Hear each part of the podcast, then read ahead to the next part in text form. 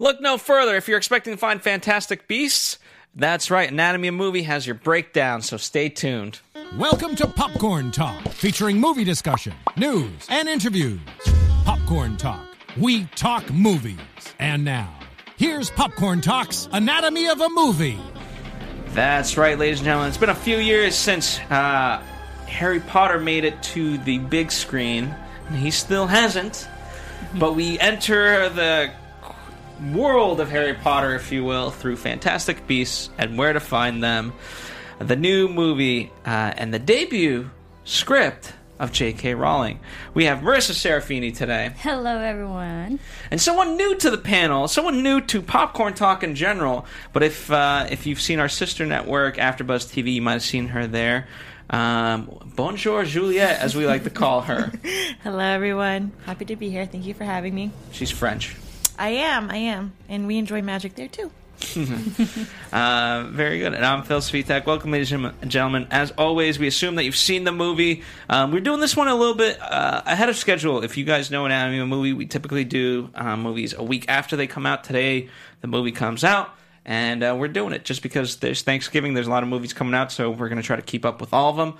So, um, you know, do yourself a favor. If this is your first time ever and you don't know how this works, it's going to be very spoiler filled. So, uh, go see the movie first if uh, if you don't want it spoiled. If you don't care, then just watch away. But it will be spoiler filled. Um, as always, let's start with our overall impressions, starting with Marissa Serafini. Um, all right. Well, everyone who follows me on other shows I cover here in our media universe um, knows I love Harry Potter. Knows I love the whole Potter universe and always references any Harry Potter whenever available. I was very excited to see this film. Um, I was also very sad when the last movie ended when I was in college at the time and I couldn't talk about it. Um, other than with my friends, but not on a platform such as ours. Uh, so I'm kind of, I'm actually really glad that Harry Potter, the Wizarding World, came into the universe again with this film, and I was really looking forward to seeing it. Excited for all the promos that came out like a year ago, and it was even the teases and stuff. So going into it, um, there were things I was kind of expecting, which didn't really get in the film, but yet there were new characters and new storyline that I did always enjoy when it comes to a new movie, especially when it comes to a prequel of an already well established franchise. So for some things I did enjoy in this film and some things I lacked, but it, or we lacked, but I'm actually kind of okay with it. Overall, it was a fun movie. It was entertaining. I'll definitely, probably, definitely watch this again in theaters and uh, we had a fun experience watching it in 3D. Um, and I'm already gonna buy the movie when it comes out on DVD. I'm just saying that now. But uh, overall, I really did think it was a fun movie, and definitely within the universe of the Wizarding world. All right. And you, Julia? Um, I did enjoy it a lot. I thought it was uh, beautiful in terms of the way it was filmed and uh, special effects. Actually, but in terms of story, I was kind of disappointed. I think it was missing a lot. Um, we were even talking about how they're just. I, I felt like they were just swinging their wands and not saying the. Um, what are those called? The Incantations. Yeah. So missing that. Um, missing children, missing. I enjoyed, you know, again, we grew up with Harry Potter and you, see there's a huge evolution and this is the first movie. So maybe you'll, you'll get that throughout the other franchises. But I just, I don't know. I didn't really like too many adults. I guess that's all I have to. Um, I was missing a bit of the magic. I mean, you know, you have to kind of the what it lacked sort of in magic and incantations and spells and potions. Uh, it made up for in creatures. So it's something a little bit different. You have to kind of go along with that. Um, you know, uh, and you know it, it's tough. You, you, of course, it's a tall task to go up against Harry Potter. Um, I think pound for pound, if you compared Sorcerer's Stone to this, um, it's sort of the same. But uh, in, in terms of because for me, the the main villain was missing, right? I, I, and uh, we're we're kind of introduced to the threat. Um, Grindelwald, and we know kind of a, a little bit of the history from Harry Potter, and, and it's in, interesting because you know he was friends with Dumbledore. Um, but I bring up Sorcerer's Stone because in that one, you know, Voldemort's introduced, but he's not really a big threat until the end. But, but even then, he's he's not in full form, right? So he's Um, so what? Somewhat of an easy adversary, right? And it, it's more it's Kaley Cuoco for Priceline. Ready to go to your happy place for a happy price? Well, why didn't you say so? Just download the Priceline app right now and save up to 60% on hotels. So, whether it's Cousin Kevin's Kazoo concert in Kansas City, go Kevin, or Becky's Bachelorette Bash in Bermuda, you never have to miss a trip ever again. So, download the Priceline app today. Your savings are waiting. Go to your happy place for a happy price. Go to your happy price, Priceline. About kind of um, you know navigating their way through Hogwarts. In this regard, uh, he's navigating his way through New York City, um, catching the creatures and whatnot. And the, the villain sort of it, it's there, but it's not the biggest thing, in the, and, and I think it'll progress. Um, but I wanted a villain right off the bat. I want the big bad. Boom, we're in. Let's go. Yeah, same here because even the opening montage, we got the whole newspaper update of over the years of Grindelwald, and and throughout the movie, I'm like, where the heck is he? When is he coming into play? And he didn't come into play the last five minutes of the movie. And uh, like I agree, uh, is I don't think this movie needed a antagonist more so because I don't think it took away from what was happening, but I think it would have added definitely and, and i think we're just so conditioned that there's always a big bad out there who is always after the protagonist um, but maybe that's probably in the future movies I, I think you know Colin Farrell. Uh, I knew he was. I knew he was part of the bad. You know, I couldn't figure out where exactly, you know, he stood and why he was bad. But I mean, if you've seen Fright Night, um, Colin Farrell like has a good habit of being somewhat of a villainous character. Uh, he's got that smile. He's got that look um, where you don't trust him fully, and and rightfully so in this case. And then, you know, obviously the the reveal is that that is him. Um, but yeah, you know, I just I just wanted that sort of more front and center. But overall, you know, again, uh, I think you got to just kind of wipe your memory, just like the the humans, and wipe yourself of Harry Potter in terms of what it is and your expectations. Remember the history and, and whatnot, but but go into this try to be fresh and open minded. And if you can do that, then I, th- I think it can be enjoyable. It does make me excited though for the upcoming films because I feel like even though we were missing that aspect, I feel like it's their way to establish that. So hopefully, in the future. Mm-hmm.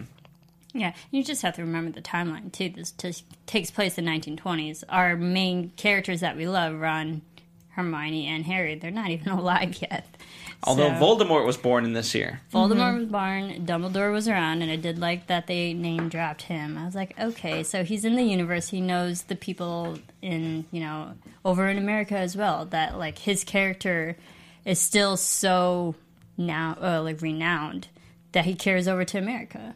Is there a title yet for this universe like MCU and uh, whatever the DC one is? Can we call this HPCU? We could, Harry Potter Cinematic Universe. we could. Here we go. We're downing it now, coining here. Um, before we get into story, let's uh, let's talk about development. Um, no secret that uh, the title comes from a textbook in the Harry Potter series, um, written by uh, you know Eddie Redmayne's character of Newt, our protagonist in this one, um, and kind of just spawned from there. Um, you know, and, and so it, it's been sort of, I guess you could say, in development for quite a long time. Um, I told you this guy's off air, but J.K. Rowling it really is like the Tolkien of our time. You know, where he was fantasy of the past. That you know, I, this is fantasy more present, uh, and you know, she's creating a whole entire world. And unlike Tolkien, like she's creating it really fast. Yeah, and, I think it, it was the the demographic that it's geared to eats this world up very fast, and like it's it's a high demanding kind of universe and world and characters and storyline. And I think J.K. Rowling does such a great job of establishing so many different characters that we just love in certain ways. I mean, look at all the you know Harry Potter characters. There are so many you can't even count them on two hands. Yeah, like you, you could, and um, but like each character we loved, and I think she does a great job. Or we just want to keep seeing more characters. So when you have Newt Scan, uh, Newt uh, Scamander's, just a name from a textbook where the first students, the first year students had to read his book. you're like, oh, who's this guy? So we want to know about his backstory. So I like how she can just create all these fun characters that were like, hey, let's make a movie about him. Yeah, and I, I- do like the fact that you know she said this is not a prequel, this is not a sequel. It's um, you know it's a s- spin-off, if you will, of the universe. Um, as mentioned, this is her this is her debut as a screenwriter, uh, which which is great to see. You know, I think I think kind of taking you know full control in terms of the writing in the in the universe in the, in that regard. Um, overall, I mean, what if we're to start there? Like, uh, what did you guys think in terms of just just the writing itself?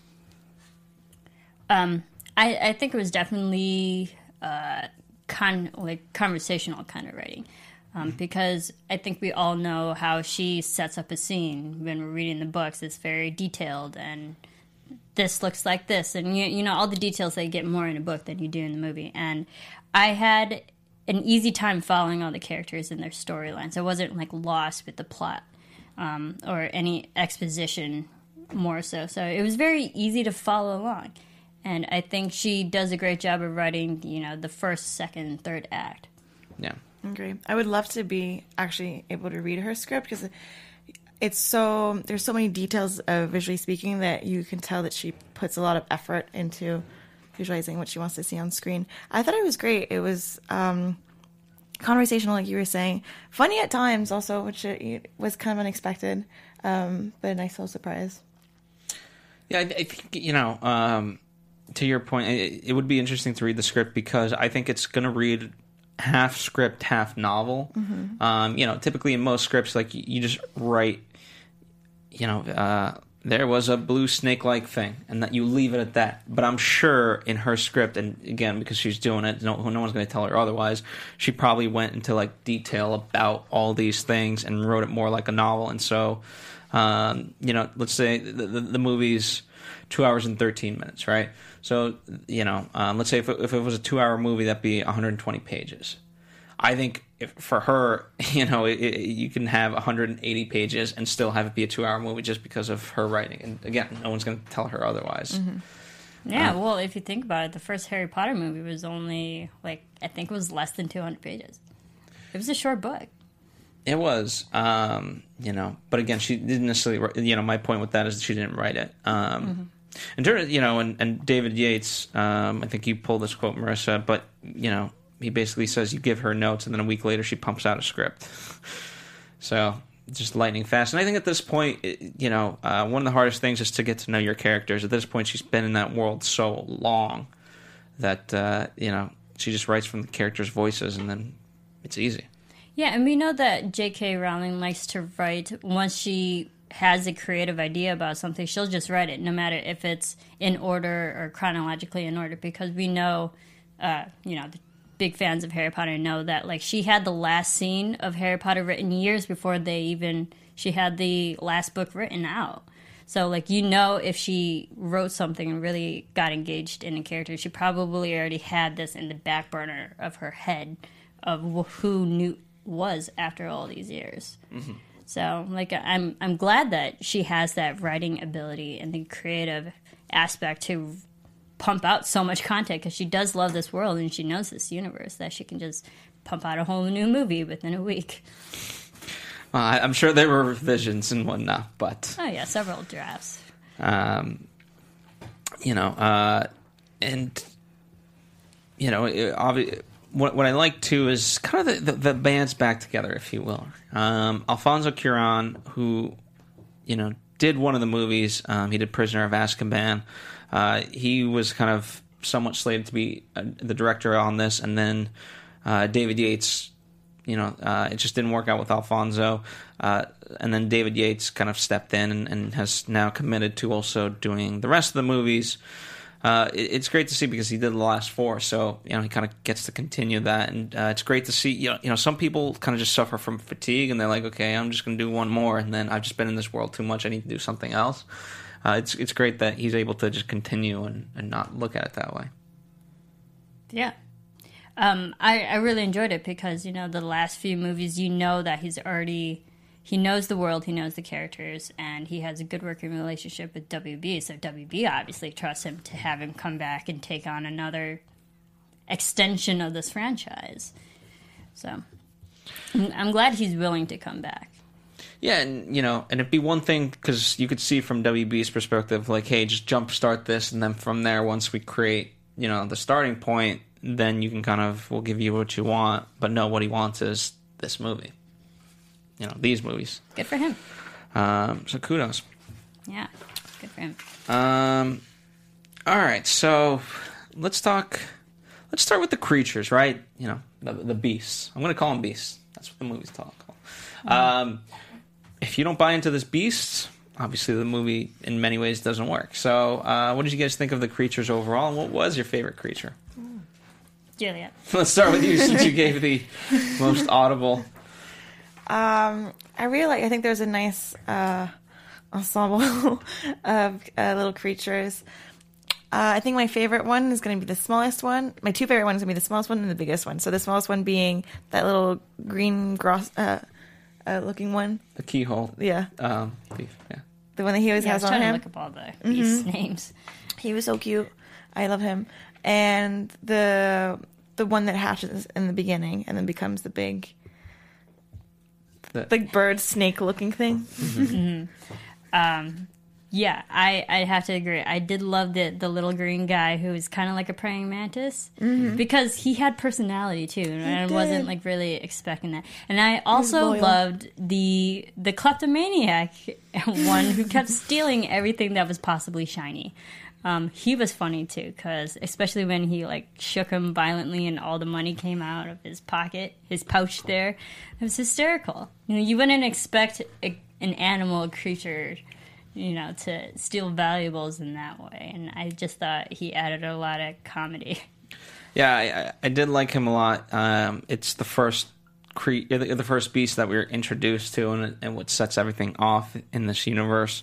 Um, unfortunately, Newt is not the best keeper of creatures, um, especially if you can't keep a small one like that. Um, but I did love because because he was a little punk, he was a little rascal, just didn't was. care. Um, so I did enjoy him. Uh, in terms of big creatures, um, I don't know. Uh, I'll try to be different. The the sort of rhino with the octopus for a face, just something weirdly different. Um, and then I liked how it translated to um, the no mages um, baked goods. yeah, that was really cute. I also can't forget the old hairy looking one who can uh, see the future and who saves them. Yeah. I liked him. He was he looks very wise and and sweet. He kind of looked like a sloth. Yeah, he did. Yeah. He looked at an old sloth. I liked him. He was cool. Absolutely. Um, all right. Uh, well, since we kind of uh, made some gripes about it, let, let's talk about the protagonist, or not the protagonist, uh, the antagonist. Let's talk about um, Colin Farrell's character. Um, what did you guys think of him? Percival Graves. Um, yeah, I think you said it. Like, I couldn't tell if he was going to be good or bad, especially when the beginning of the movie set up this mysterious guy who's been attacking everybody, and then he goes away. I'm like, okay, he's our antagonist. And then we see Percival Graves, and when we first encounter him, when he's talking to, you know, Newt and and uh, Uh, no the- match. the- yeah, what's her name? Uh, and Tina. Tina. And Tina. Um, like it just seems like he was just in a position of authority. It didn't seem like he was mean or anything. He was doing his job, like one of those authoritative figures that we talked about it before. Just like um, in our other dissection, that like sometimes when you you're in the position of power, you can either be mean or just be that person who has to do their job. I was never really threatened by him, honestly. So I didn't I didn't really see him as an antagonist because he never really scared me, or I thought he was threatening, menacing in any way. Uh, well, yeah, we've uh, at, at the ministry we've seen this. I mean, how many corrupt politicians were there at the ministry that were Voldemort followers? Um, uh, Lucius being like the head honcho of it all, right? He had a high position and he was he was down with the Voldemort. So it, it, it's known trope within the uh, the HPCU. um, so you know, I I just felt like uh, the MACUSA they they can't be untainted by evil, you know, and this guy was ripe with evil. You think so?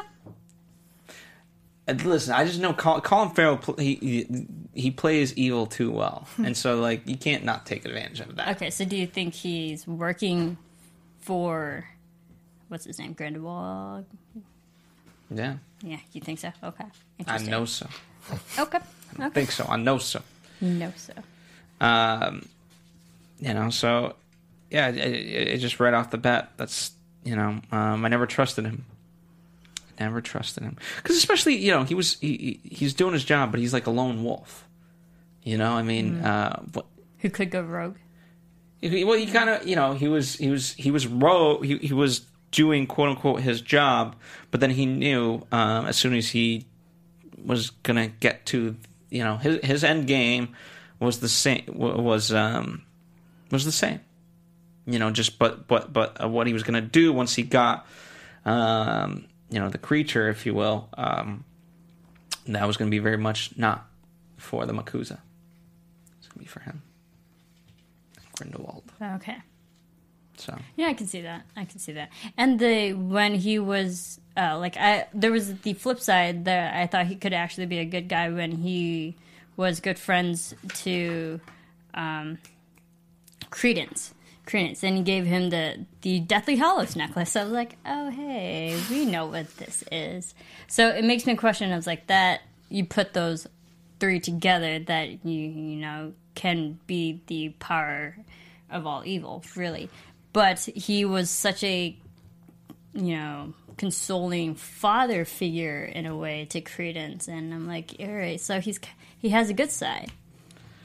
Yeah, but you know, just just even um, I don't know. There, there was tropes of typical, there, just tropes of a typical villain, um, and it's very Hitchcock to you know be befriend someone first, and then as soon as he sort of gets what he wants out of Credence, he said, you know, he called what, what what's the term? A squid, Squib. squib. You know, someone who's magical but doesn't actually um, get their powers or whatever, and then he's done with them until he realizes, like, holy crap, this guy's actually got a ton of powers.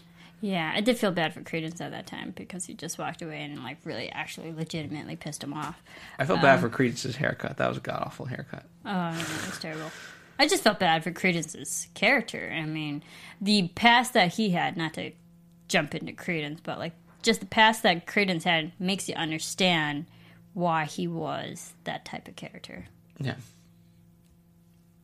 What does our French representative say? Nothing. Nothing. All right. Um, but you you didn't think which one did you think it was evil or did you think it was good or were you torn? Uh, I was torn, but no, I think I was more uh, leaning towards the evil. Just that look in his eye, he just didn't look. Something didn't seem right. See, maybe I was just trying to think positive of his character. I was like, I think he could be a good guy because yeah, I did a little research before going into the movie, and I knew a little bit about his character, Percival, that he was an Auror, and I kind of like distinguished that everyone who's an Auror is pretty much like an FBI agent. Like they work for a government. They're they're high up. Like you don't mess with them because they can mess you up too. Um, and just like in the universe, if you read the books, of course, you know Aurors. They are like pretty much the most magical beings out there. Like they are the smartest. They know all this information. They know dark. Like they they know so much magic and how to protect themselves and all this magical knowledge of them. Like you don't mess with them. Just like you don't mess with FBI or CIA agents or Remember, that type. r- r- remind me to talk about the final battle, but um, y- y- you know, with with the Sorcerer's Stone, what was interesting, they, and they they set up Snape, uh, eh, who was one of the most fascinating characters of that entire series, right? Um, we didn't really get that unless you guys want to argue otherwise in this movie right? Because you know uh, Snape, he he was the slide. He was like, okay, that's he's working with Voldemort, right? That was the whole thing. And then no, it was um whatever our friend's name was. Remember what was what was his actual name? The the professor of dark arts Which one? There were so many. in the first one. The what? Oh, oh, uh, yes. Um, Quirrell. That's it. Professor Quirrell. There I you didn't think about that for a second. Pop quiz. Pass for Marissa. Yes. Um, yeah, so so you know, and obvi- uh, so you know, we kind of he was the one that was there, and we weren't suspecting him. Um, with this one, because we had sort of so few characters, you know, who who else were you, were you going to suspect, if you will, besides him? That's the way I looked at it. Yeah. No one right now in this movie because I don't think there was another person of the same kind of quote like value as him or like who was also someone who could be considered as an equal. Um, one of the things I did like. Oh, uh, I guess we let's talk about the end, and then remind me to talk about the the the, the Muggle slash non slash magic, re- relations. Um, No magic. I thought uh, the ending battle, in terms of how they captured him, was a little bit fast. Mm-hmm. Like Newt just kind of comes up with the you know the idea. Okay, let, let- we're gonna get him with a creature because these spells aren't working. But boom, within like five seconds, that was that. Yeah. I mean, but I I'm kind of glad that he did.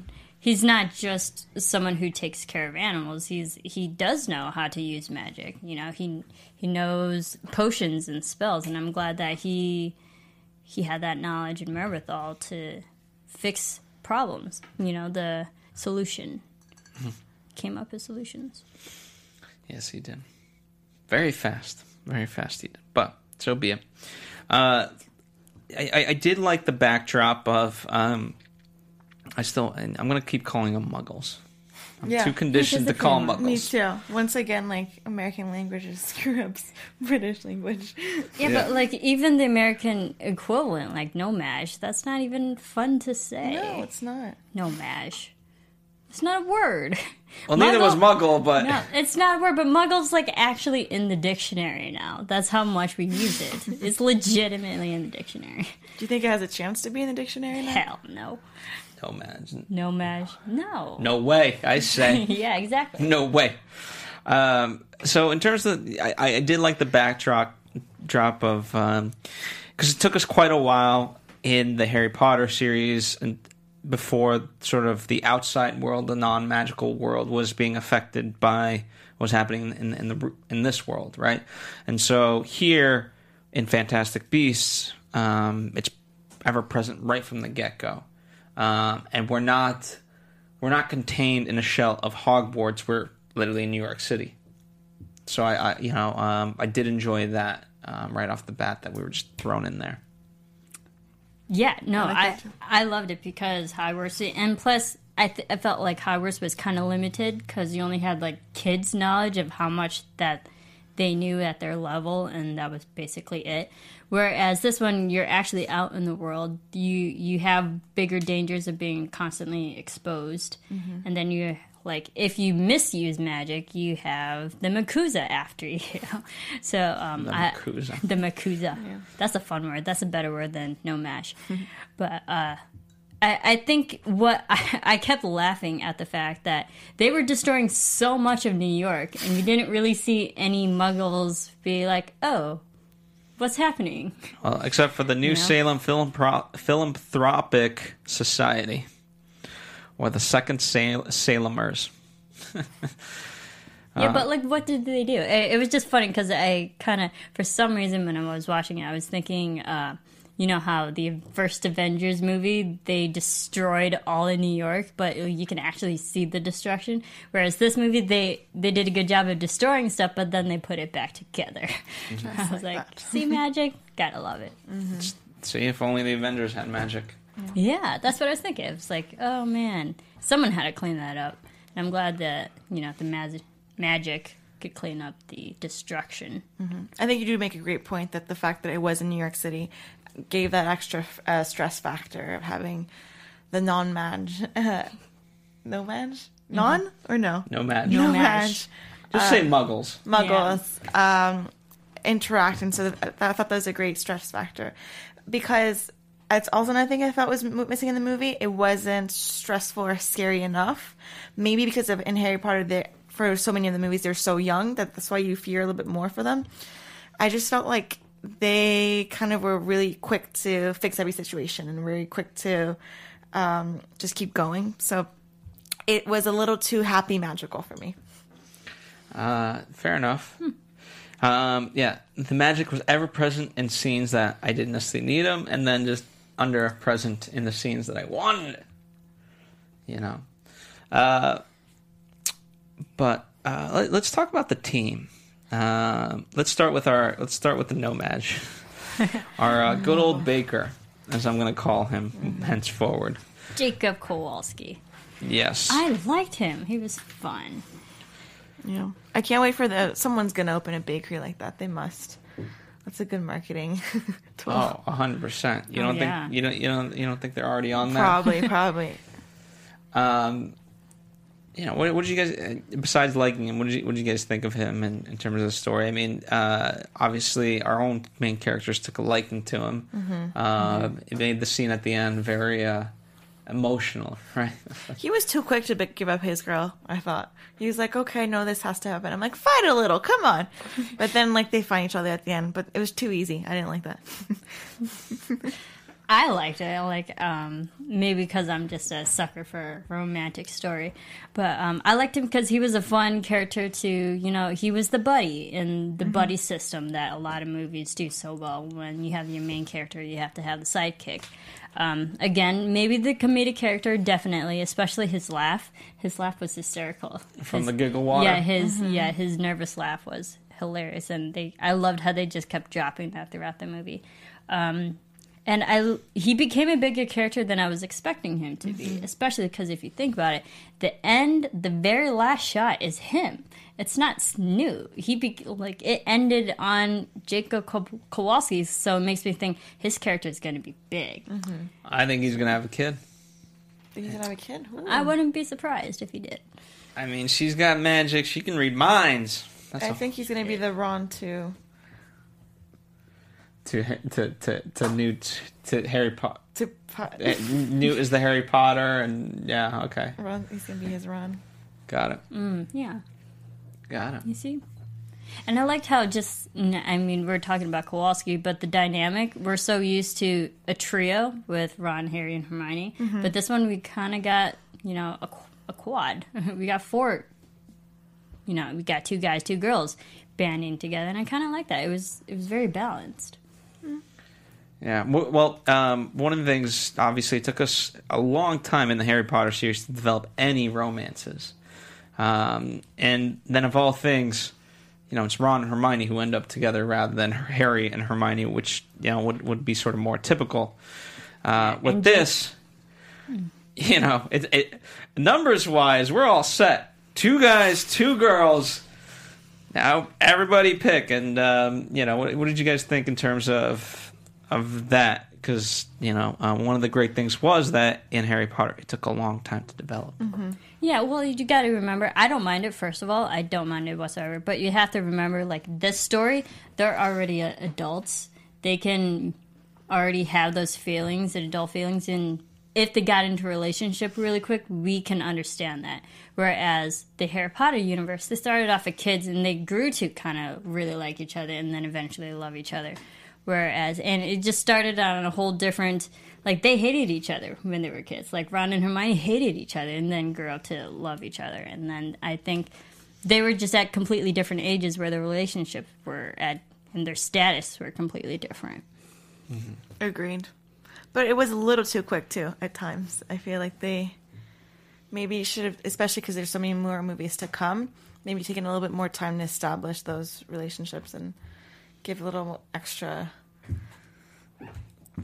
Well, at least, to at least, at least, the, um, Newt and her and Tina didn't kiss at the end.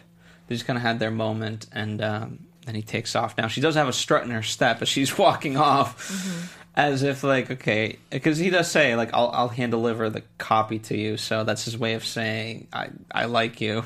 I'm coming back. Come back for you. Yeah. So, um, but he's got to go off and do this. I like that. And I mean, it kind of is like the, the, the game of, you know, the chase, if you will. Like he, he likes her, and then in the other relationship, she likes Jacob, and, and I'm like, it's a it's a kind of mutual thing, but like I like that, and I mm-hmm. think it's balanced, and I would like to actually follow these characters, see how their relationship grows within these movies. If they get married, if they have magical kids, what would that be like? I'm all for it. Sure. We'll find out. Well, what about the picture that he still carries around of Zoe Kravitz? oh yeah, wh- which we're learning um, the Lestrange, Leta Lestrange, the former love of Scamander at Hogwarts. who- yeah, Leela Lestrange. Yeah. Yeah. Uh, who betrayed his trust, leaving him bitter about her, but still keeping a picture of her. Time to move on. Yeah, can't be holding on to those pictures. Well, if you can't trust somebody, I, I mean, obviously that um, what's what's um, Lestrange's name in the Harry Potter series? Bellatrix Lestrange. That's it. So obviously, you know, there's a Ancestry. lineage there. Uh, so we'll see how kind of that plays out. Yeah, I, I I liked how there was a tie because we know that Bellatrix Lestrange was crazy, and uh, it just makes me wonder, like, okay, if the Lestrange family is a, a darker family, a dark wizarding family, like, what kind of magic did Newt get into? You know, like, if he got in a relationship with Leela Lestrange, like, was she a bad wizard as well? Bad witch, more so? Who knows? we don't know. I, you know, probably.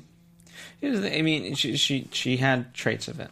Again, uh, we'll find out more, but um, trust and whatnot is, is a tough thing.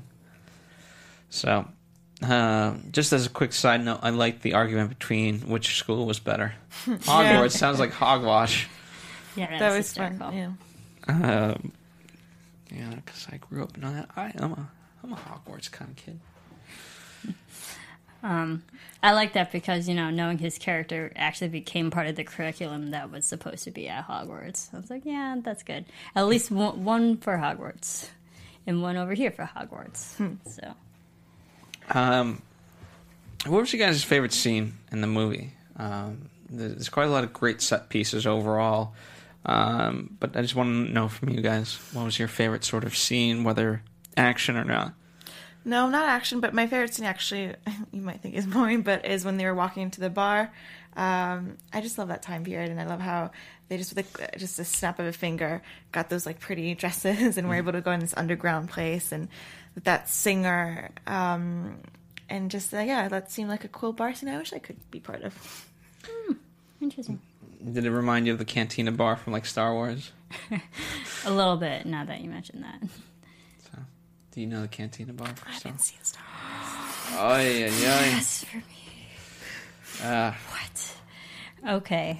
Well, this is Harry Potter, so you've seen Harry Potter, right? Yes, I've seen all of the Harry Potter. Goodness me. I even even what? I even have a scar Fantasy- that looks like Harry Potter. Oh, I thought you were gonna say fantasized about him. Oh, that too. That too. Yeah, I, I love Harry Potter. Um, my favorite scene was when we first go into his suitcase, and then we realize, like, you gotta love magic. Um, that it's a bigger environment in which he's keeping all these animals, and then how just like the slow reveal of every kind of animal that he takes care of, and just like his love for animals, and you know, keeping that, um, you know, zoo more so. That was very special. Um, I, I really like that. He, he has like a whole menagerie of animals, and um, it was pretty neat seeing all the different type of animals that we didn't see in the previous Harry Potter films and in that universe. We saw all brand new c- creatures more so. Yeah, and I, I think you know um, if there is a knock on the movie uh, at any point, for whether from fans or critics, I think it's you know uh, even though we know some of these characters because they're kind of very lightly introduced, um, you know people will say that, that none of our main characters are in it. And the reason I bring that up, it would be yeah, the, timeline wise, this doesn't work, but it would be great, you know uh, Ron's brother. Um, he's very much into like the dragons and whatnot, and yeah, it could be it would be some way cool if, if somehow they could figure out a way uh, to get him in there. Yeah, to time it together. I would Yeah. like that. It's, um, I, I'd like that, or an ode to the Weasley family, because that is a very um, pure blood kind of family. That would have been cool. Absolutely, um, but I, I, I doubt we're going to see that. Probably not. Maybe in the last film, probably Maybe. because we're we're gonna have a lot of films, and by the time like how many, not to jump ahead in our notes, but there it's supposed to take place over all these films that are eventually coming are supposed to take place in 19 years. So maybe at the end of 19 years, we could get like the beginning of the Weasley lineage. Well, uh, real quick to that, I, th- I think it's interesting that it originally it was supposed to be a trilogy. Now it's five movies, which was also supposed to be the case with Avatar. to be honest, you know, um, you know, and what was what was um, the Hobbit, and it was one book turned into three books. So we're we're seeing a pattern here. Yeah. Well, if it makes money, certainly. I, I mean, it's kind of, you know, gratuitous in some ways that we don't need. Like, I think Hobbit could have been split into two movies, probably not three. Um, but the, I think the great thing what J.K. Rowling does is like she creates so many different characters that you can get more movies. I mean, heck, that's why we have Fantastic Beasts. We have Newt. And now, even in this movie, we introduce, like, the Lestrange. We introduce Grindelwald. We introduce, like, five more people. And I want to know who they are. So, like, yeah, we need more movies to explain these new people that you just introduced to us. I'm okay with that. Yeah. They got my money already. They did day one.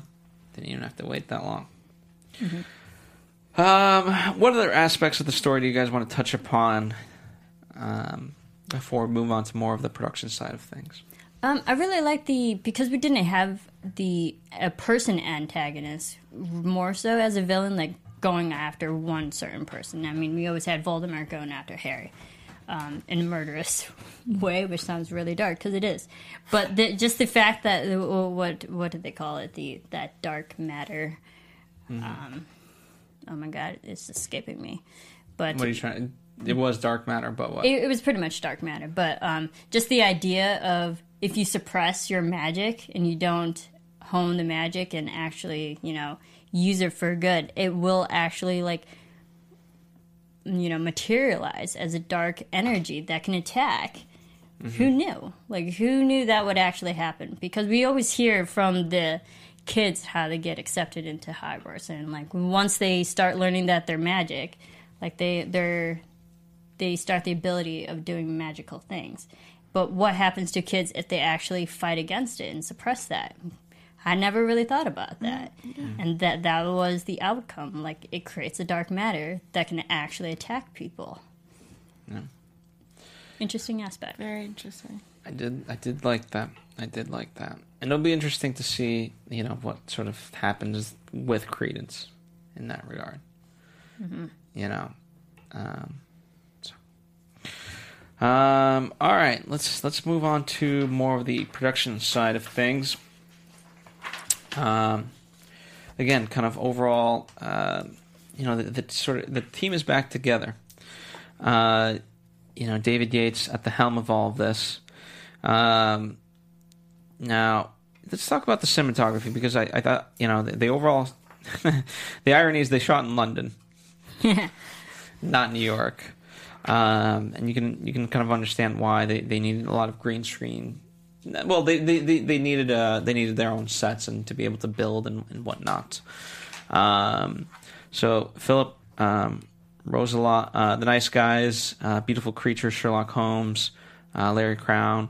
So uh, you know, very very good movies. Um, did the cinematography for this. I thought it looked good. Thought it looked good overall. You know, watching it, I you would forget the fact that they're in London because it did look like New York, the, especially back in like the 1920s. Not that I've actually personally been to New York, but I believed it. Or in the 19 I thought you were gonna say New York or in the 1920s. either. Um, both of those, but I believed it to be New York because I think because the world just seemed bigger that I like I took in the city and the landscape was pretty fun. It was a f- more open environment to do magic, Yeah. which I think they did well. Absolutely. Um, yeah, I, I, you know, I thought I thought it worked really well, and they controlled the set. Um, I'm always I'm excited. You know, right now we're still kind of we're we're still very fresh, so there's not as much production stuff because, you know, of course, when you kind of reveal a lot of the production stuff, it also reveals spoilers potentially. So I think in the coming days, you know, again, this is part of the reason why we do it a week after, so that way we can compile a little bit more information rather than just speak on emotion. We can give you um, more fact based stuff. Um, let's see. Um, there was a, there was in terms of editing. Um, not that this is like a big thing, but um, scene was filmed with a shirtless Newt, um, which showed all the scars that he had collected during his you know work with all these animals. Eddie Redmayne worked out vigorously for the scene, but it was cut. Aw, all that hard work. Um, I mean, I, I don't, don't know if think I he- needed it. You know, I I did. I don't think it was needed. I think it was. I'm Is Eddie for- Redmayne really a sex icon of any sort? I just like boys not wearing shirts, so that's all I have to say. I'm a fan of that too, but only when it's like necessary. It's always necessary, Marissa. well, To be fair, if it was, i- i- if it was a guy watching and, and it was like a girl, every girl, every guy would be like, "Wait, yeah, no, we need that scene back in." Hundred percent. But the thing is, like, I don't think that would fit for his character. Just the way that they built him up, he seems like he was very reserved, timid, kind of shy, shy, awkward. Very so to see him like physically open as well, I just don't think that would would Yeah. have translated as bad. There was one shot that I saw where like he. Th- There was a close up of the hands, and you can clearly see a bite mark in his hand as a scar. Mm-hmm. I'm like, okay, that's interesting. yeah, So, I agree. He didn't. He doesn't have that like that character. At least didn't have that sex symbol type. Well, he's very Colin Farrell. unkempt. Colin Farrell should take his shirt off. Next movie. I can play you. Def- there's definitely movies where Colin Farrell has his shirt like, off. I know, this but is not the movie for that. It's always Marissa. All right, uh, hashtag uh, right hashtag if you're with Juliet on this one. I doubt that you are. Sorry, Jules. All right. Um, in terms of the music, um, I don't know if did we get an iconic like did we set up any sort of because the Harry Potter and I Yeah. can't do music, but Right. I can't hum to save my life. Well, I th- they did. I mean, we had James Newton Howard for this film, and he's done a lot of other movies that we've also covered here for Anatomy. Um, he did admit that they used the Hedwig theme song, which is probably the most, arguably, arguably the most notable theme of the Harry Potter universe. Um, they used like some snippets of it, but of course he had to kind of change it that just a slight bit. It was more so like an homage to John Williams' version. But um, he did create new theme songs for this, which uh, which I thought was cool. There, there was nothing really like too memorable though. I yeah, mean, it was did, good, but not not Yeah. not. It didn't stand out like when when Fantastic Beasts came up on the screen as a title. You know, uh, when Harry Potter comes, it, like, I Yeah. can't do it. But Josh, look it up. look up my look up the theme song to Harry Potter. Stop stop letting me drown here. Type in a Harry Potter Hedwig theme song. Yeah. There you yes, go. You're welcome. I, I agree with you guys. I definitely missed that theme song aspect to it. Yeah.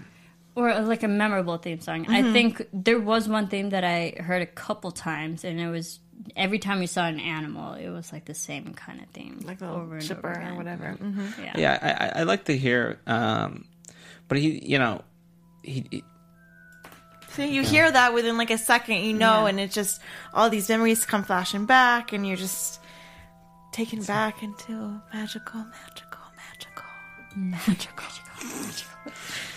Um, what what I thought of what was interesting for uh, this movie though, like thanks, used, Josh. they used a big orchestra of 97, 97 musicians, of course, at um, Abbey Road Studio, which is a big recording studio in London.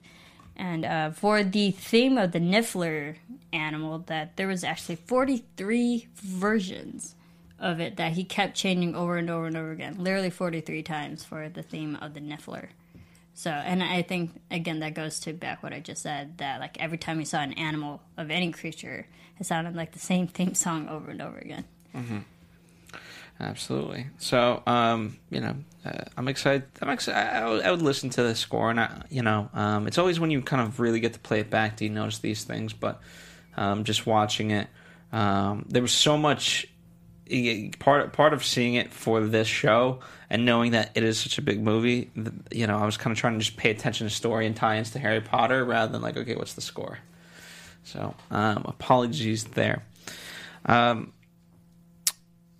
promotion. Um, there's a whole new uh, story pack, um, a video game, her Fantastic Beasts that you can get. Oh man, is in the Lego Dimensions. Lego games are awesome. have you ever played the Lego games? I I'm not, not. a gamer myself. I don't like you. I've never. I can't remember the last time I played video games. But the Lego games are fun. So I, I, I think that's really good, and I think Harry Potter has always done a great job of releasing like whatever corresponding movie is coming out to the game.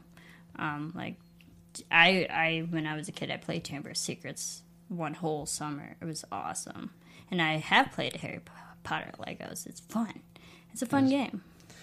It is. They, they do a great job. I mean, uh, the, the movie costs around 160 million, give or take, right? Um, and probably the same amount was spent just in promotion alone. Yeah, well, it's WB. I mean, they had the money Yeah, that- for it. Well, I mean, I mean, it's that's not like they know they're going to get it back. Yeah, exactly. And I mean, especially when you already have the built-in fan base from the original franchise, WB knows that this is a bankable movie. And well, it, this needs to, you know, this needs to kickstart that again. You need to, you need to recondition that audience. Because think about it this way: like, uh, you know, we grew up on Harry Potter. You know, let's say average age ten when uh, the first book came out. So now we're adults. So now you have to not only bring in that audience, but you have to now you want to kind of reset it and bring in, you know, the ten year olds Yeah. of this generation. and kind of the teenagers too. I mean, we kind of had Credence in there. Unfortunately, the teenager was the dark guy. But um, yeah, you do have. I think this movie definitely s- tried to span all the demographics. Absolutely. You have a Am I question? mistaken? Wasn't this a PG thirteen though? It is Yeah, It's PG. I think you're. I feel like thirteen though. PG thirteen. PG thirteen. Yeah. You're getting rid of a whole demographic. Like I was, I wasn't thirteen when I first saw the movie. I was a lot younger than that. Well, Harry, uh, Josh, can you look at Harry Potter? Harry what what, Potter- it, what How its old were you was? when the first one came out? When did it come out? Uh, the movie came out a little bit after, but like six if or you can figure out uh, if the first movie was PG, I'm pretty sure the first, movie was the PG. First, the first PG thirteen movie of Harry Potter was Goblet of Fire because there So was the a- fourth there one, was yeah. a death. There you go. So the I'm first just- three movies were PG. you gave time for the audience to grow up. So then maybe they're not trying to cater to that audience. But I think it's a shame because they're just. I feel like they're only picking up people who've followed um, Harry Potter in the past, and they're picking up at, up at adulthood. So if that's what they want to do, like good for them. But I Well, think, I, I, I think I think you know if if people of our age who have kids, you know, they'll go see it, um, and they'll bring their kids to see it as well. yeah, You know, I think, yeah, Sorcerer's Stone, yeah. Sorcerer's Stone is PG, and also Chris Columbus. What was, was, um, the first two? What was uh? w- w- Why is it rated PG? You know how now they like literally list out everything like rated PG thirteen for uh, two moments of smoking and blah blah blah. I bet it's like scary thematic elements. I'm guessing for PG or PG thirteen. Well, I just want to know for this because this one's rated PG for thirteen for some fantasy action violence. that's great because the first Harry Potter movie, I remember that being a little scary, and that was in PG. I don't know who makes these Well, rules. also if you think The about it, MPAA, and I've I dealt with them before. really, we in France Yeah. we don't have them. Well, well, like also if you think about it, like in this film, we did have that dark matter. Oh my god, why can't I think of it? The the name of it, um, that dark matter. It killed two people in a very dark way. It kind of like strangled them in front of everybody and then killed it and killed whoever it was. Like we had the senator and the the terrible mother. Granted, they both probably this sounds terrible.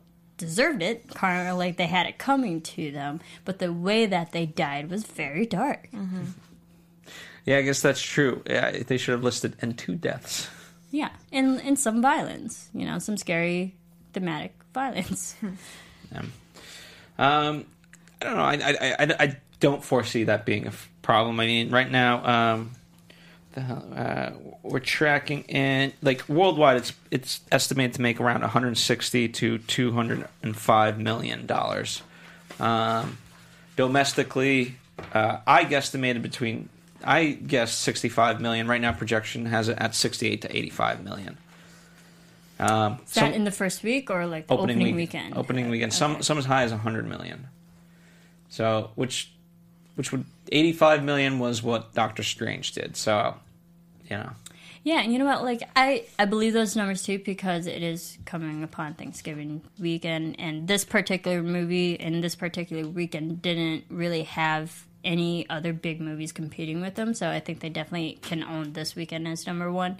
And with the Thanksgiving, everyone's going to be together, and this is a family movie. So families always tend to go see movies together. Um, so yeah, I, I think yeah, anywhere from sixty to eighty sounds about right. Yeah, and you, you don't have movies come uh, like uh, you have um, um, Bleed for this and Edge of Sixteen, Arrival, 17.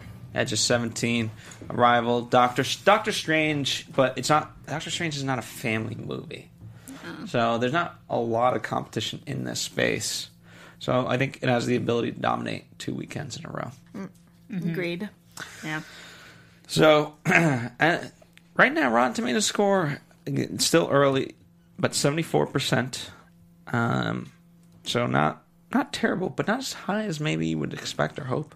Yeah. But I guess for this type of movie, Yeah, but the audience also says like 88, which, you know, I kind of agree with. I mean, it's kind of high, but if you're going into this movie expecting Harry Potter, you're not going to get it. So I can see where some people might be disappointed. But overall, it's a, f- it's a great entertaining movie. absolutely. Um, now, Marissa, you did the most research in terms of the sequels, so I want you to sort of talk about that. Yeah, so back in even last year, us being in 2016 right now, December 2015, they were already talking about Fantastic Beasts 2. So they're, they've already been thinking ahead. And um, David Yates said that J.K. Rowling is definitely on board, and he himself are on board. They were supposed to begin with the trilogy for this. It has now expanded into five movies. And um, J.K. Five Rowling. movies is the new trilogy. Yeah, pretty much. But J.K. Rowling is already putting the finishing touches on the sequel, so she already has the sequel already pretty much penned. Mm-hmm. Well, I would hope so because you know you kind of have to. If Stay you're ahead gonna make of the game, yeah. Because her role, I mean, she doesn't need to be there for post production and production as much. Yeah. Maybe production a little bit, 'cause she might have to touch up some scenes and blah blah blah. And post production, she'll want to give notes, but you know, she she's got to be writing. Yeah, and David Yates says that J.K. Rowling's writing feels so different from this particular movie, Fantastic Beasts, which is actually much more haunting, like a dream. What she is, what he quotes, what she's doing is really interesting. She's not repeating herself, so therefore it's like more original, different kind of content, with a di- different feeling for the second movie. Yeah, that'll be exciting. I'm looking forward to it. I'm already pro- planning on going to see it. We're probably already going to cover it here. Um, but Darn right. yeah, I think that's so good about this universe is like we are already part of the demographic and the set audience that's built into this universe that will just avid loyal fans. I'll go see it. Yeah, the biggest debate will be what order do you see all these movies in? Do you in the HPCU? Do you start with Fantastic Beasts, then build to uh, HP ATS? Right, is that what it would be? Mm. Well, the Harry Potter is, and the like- Sorcerer's Stone. Yeah, if you see this movie first, granted, if you like completely wipe the slate and you've never seen any of the Harry Potter films, and you start with this one, you'll get nods to the original movies with Albus Dumbledore and Lilo Lestrange, and you'll still wonder who the hell are they.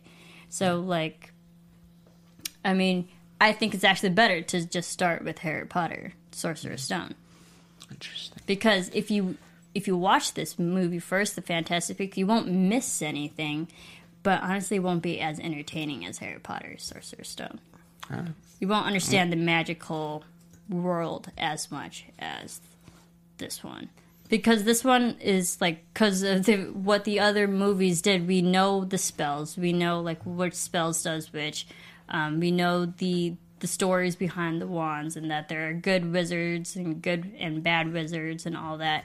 Like that knowledge is already preset for this film. If you go into this film not knowing that, you might actually be lost. Well, I, I do. If someone out there, this, I, I, I'm very curious if this is your first movie ever into this, what I'm dubbing the HPCU.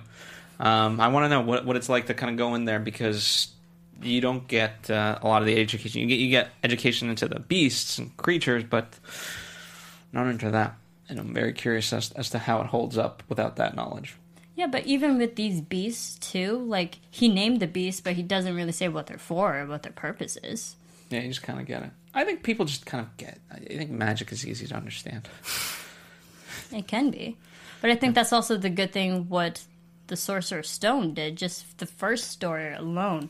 When we get the kids in their classes, they actually tell the audience what they're learning. There's mm-hmm. charms class, there's a potions class, there's dark arts class, a defense against the dark arts. So like each class explains to the reader like what they're learning in the magical community. You don't get that in this film. Do not. All right. Any final thoughts before we wrap this up? Well, as you know, I'm a big Harry Potter fan. Um, I did like this film. It was entertaining. Uh, I will definitely buy it.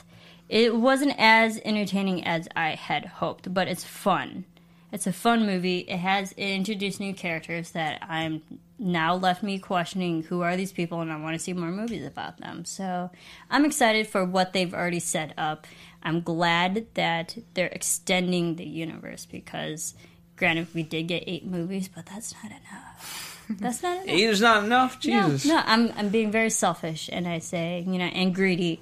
I like I love this universe so much, and I grew up with Harry Potter. Harry Potter was literally I was the same age as Harry Potter as Potter the first movie. Potter World in Florida. No, No. Universal. Universal. Or whatever the hell it's called. Oh yeah, not yet. I'm busy. What? I'm planning on it. I'm planning on it. I'm done. Well, out. we are done with this podcast as well. But as you know, No, Juliet still has to give her final thoughts. I'm a big Potter fan, so I'm excited that there are more movies to come. All right. What about you?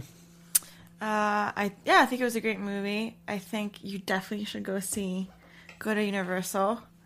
Uh, yeah, uh, and yeah, I, yeah, lots to come. We'll see in the next few movies. I'm excited to see what they're going to do with it. I just really feel this was like the tip of the iceberg, and they were set, setting up a lot of things. So I'm excited to see us get more into it with the upcoming movies. And here's what I'll, what I'll say. You know, one of the interesting parts um, Harry Potter and the Deathly Hallows Part 2 was technically, not officially, but technically, the very first anatomy of a movie. and we're out! Just kidding. Um, so, uh, so yeah, I mean, what a journey that has been. Um, so what, a, what, a, you know, in, in, quite interesting. And I just thought of that now. Um, I'm excited. I'm excited to see where this is going. Um, so let us know your guys' thoughts. I'm very excited to to continue this world. Um, in the meantime, where can people chat with you? Uh, you can follow me on Twitter at Serafini TV. You can follow me on Instagram at Bonjour Juliette. There you go. Uh, follow us here at the Popcorn Talk. Um, again, we're doing this a little bit f- quicker than normal. Um, so let us know what you guys thought of the movie. Also, if you guys would like a full breakdown of the box office numbers, go uh, check out our show, Box Office Breakdown. Um, definitely worth um, worth watching and whatnot. Um, so I'm excited to to see other people's takes on it as well. Uh, can't wait to see how well it does in the box office, and can't wait to see how the rest of the movies go. Happy Uh, Thanksgiving. And yes. go listen to the very first Anatomy then. Yeah. Yes, that's show. right. And check out all the Harry Potter movies. I'm sure you can get a box collection for uh, Christmas or the holidays, rather. All right, bye. From producers Maria Menounos, Kevin Undergaro, Phil Svitek, and the rest of the Anatomy of a Movie staff, we would like to thank you for listening and subscribing to the show. If you have any questions or comments, feel free to email or tweet us. I'm Sir Richard Wentworth, and this has been Anatomy of a Movie. The views expressed herein are those of the hosts only and do not necessarily reflect the views of the Popcorn Talk Network or its owners or principals.